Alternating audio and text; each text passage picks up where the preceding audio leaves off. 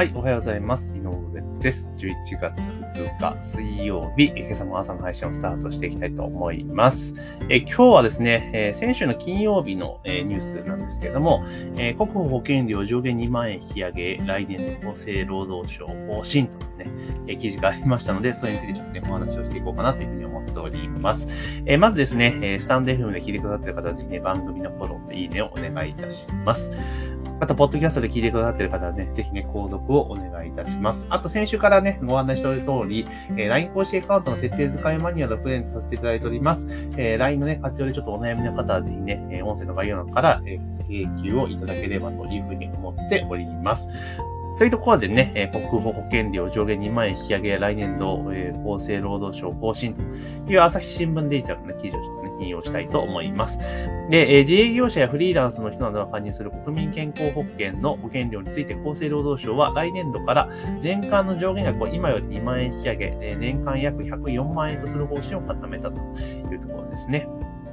で、保険料の引き上げは、3万円引き上げた今年度ですね、2年連続というところで、まあ、この2年間で5万円上がったぞというところですね。要は国民健康保険って、まあ、会社員の方はね、全然関係ない話で、本当自営業とかフリーランスの方とかは、まあ、関係ある話だと思うんですけれども、要は今まで年間マックス104万円とかね、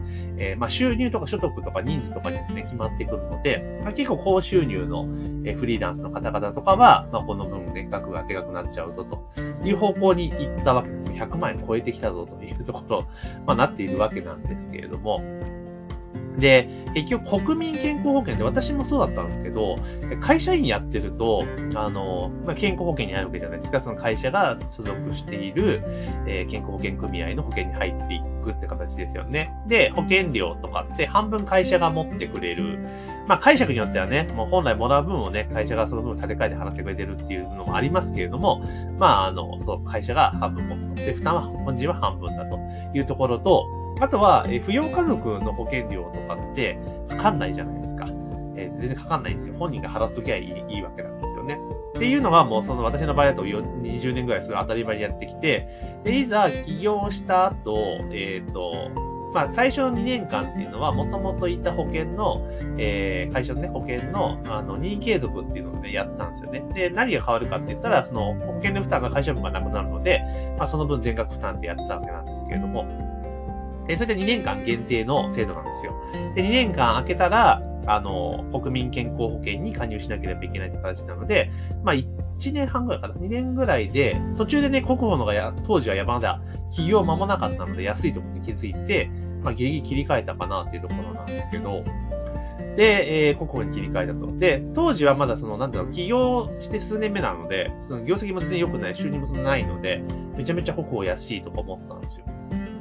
だけど、まあ、だんだんね、当然その事業は軌道に乗ってきて、収入所得が増えてくる中でいったら、このままいったらちょっとやべえぞ。で、その全然知らなかったんですけど、国保って、あれなんですよね、その、なんて言うんだろう。扶養家族分も費用かかるんですよね。だから例えば、5人家族だったら5人分払わなきゃいけないんですよ。もちろんだから全額5人ってわけじゃないけれども、人数が1人増えるごとに保険料が加算されていくっていう仕組みなんですよね。で、しかも、所得に対する保険料の割合でいくと結構高いんですよ。びっくりするぐらい。健康保険とか比べると、鬼高い感じなんですよね。で、これちょっとこのままいったらやべえぞっていうのが途中で気づいて、これこのまま国保でいったら結構、保険料、シャレにならんぜってちょっと思ったんですよ。で、いろいろ調べていく中で、法人作った方が有利だよねって話になって、この春から法人を作ったという、経緯ももちろん一つの理由としてあったりとかするわけなんですよね。だから、国保って、もう当然ね、そのビジネスが、すごく軌道に乗って、収入とかね、どんどん増えていくフェーズに入っていれば、まあ、国保でもまあっていうのはあるんだけれども、その事業を軌道に乗せる段階ですよね。徐々に売り上げが伸びていって、で、今まで要は、事業って当然ね、最初ってマイナスからスタートじゃないですか。で、それがプラテンさせるために、頑張って売り上げ取っていくんだけれども、その売り上げが伸びていくと、翌年の国保をね、税金と一緒で国保も上がっちゃうから、結構手残りが悪くなっちゃうんですよね。だからそう考えると、法人作るっていうのも一個の手なのかなって正直思ったりはしました。だからこの国保の、その設計っていうのをもうちょっと考えた方がいいんじゃないかなっていう気はするんですよね。例えば国民健康保険加入して、例えばなんか起業して加入した場合っていうのは、例えば5年間ぐらい免除するっていうか、例えば本来のその保険料額の例えば、7割カットするとかね。で、年々だからそのカット率を上げていって、だ最初の例えば3年間は7割カットしますよ。で、その残りの、最後4年目は例えば5割カットしますよ。で、最後の1年は3割カットしますよ。で、6年目からはもう通常価格みたいな感じにするとかね。まあそういう風にしてくれるともっと起業しやすい環境なんかなっていう気はすごくしますよね。だから結局なんだろう、起業して、最初はね、ああ、国保の方がちょっと安いぞと思いながらも、事業はね、その事業自体が調子良くなってきて、業績上がって売り上げ伸びてくると、びっくりするぐらい取られちゃうので、まあそこら辺のギャップってね、結構考えとかないと。だからこれ知らないと本当に痛い目合うなっていうのはすごく思いました。うん、私自身も、まあこれね、たまたま知識があったから、なんかこれちょこまいたやばそうだなっていう気づいたからこそ手が打てたけど、これ気づかなかったら、だってね、所得ってその1月から、事業の場合1月から12月までの1年間で決まるわけじゃないですか。で、確定申告したらそれでもフィックスされちゃうわけですよね。で、それ例えばもう、なんつうのかな、もう12月とかに気づいた時点では、まあそれこそ、まあ遅くはないんですけど、知らなかったらもうどうしようもないわけじゃないですか。まあだけど、例えば、まあ12月時点で1年間の所得が確定して、で、確定したら、もうほとんどその翌年の保険料とかってわかるわけじゃないですか。で、それ計算して、これはこんなんだったらまじいぞと思ったら、そこで法人作りはなんとか間に合ったりは、実はするんですけどね。だから知らなかったらもう、そのまま国保がバカ高い状況になってしまうので、まあ、ここら辺もですね、本当に知ってると知らないでの、本当特に国保とか年金系のものって知ってる知らないで大きく差が出てしまうっていうのはあります。で、これサラリーマンの方々ってあんま関係ない話だけれども、自営業の方々とかはフリーランスとかね、まあちょっとね、ちょっと知識を身につけて防衛をしていかないと、こういったところでの負担増っていうのは逃げられないのかなと。で、結構その国とか行政って、取りすぎて、払ってない、足らないときは、すごい勢いで請求してくるけど、取りすぎちゃってるときって絶対請求してこないじゃないですか。言ってこないじゃないですか。で、同時に、こういったいろんな制度とか仕組みとかっていう部分で、負担を和らげる手法っていうのは意外にこう、大々的には伝えていないわけなんですよね。だからやっぱりちゃんと自分で情報精査して収集していくってことを、特に個人事業主の方とかフリーランスの方とかっていうのは、そういう知識つけていかないと、防衛力高めないと、どんどん取られていくってことの方が多いので、結構勉強した方がいいんじゃないかなと、個人的には思いました。だから、結構こういうね、負担増になるぞっていうと、岸田、確かにダメですけど、岸田政権はもう増税とか負担増ばっかりだ。で、叫ぶのもいいんですけど、でも叫んだとて、あん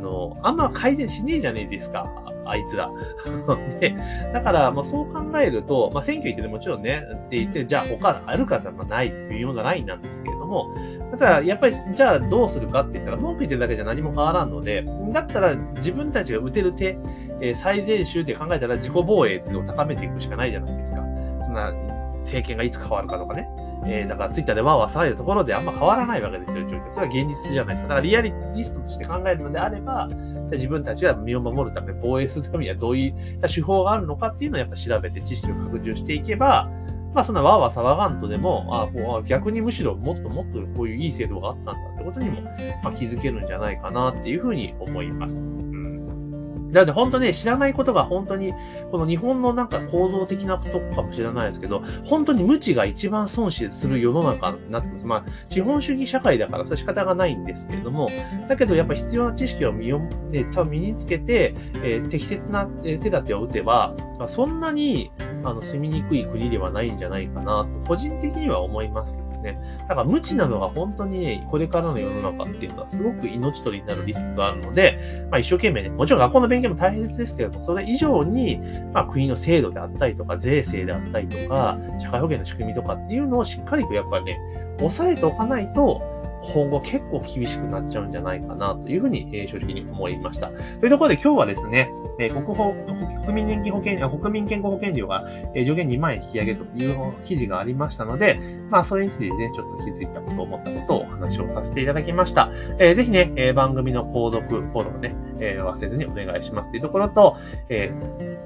LINE 公式アカウントの設定使いマニュアルを今プレゼントさせていただいておりますので、LINE ね、活用でちょっとお悩みの方はぜひね、音声の概要欄からゲットしてください。というところで、今日の音声は以上とさせていただきます。今日も一日頑張っていきましょう。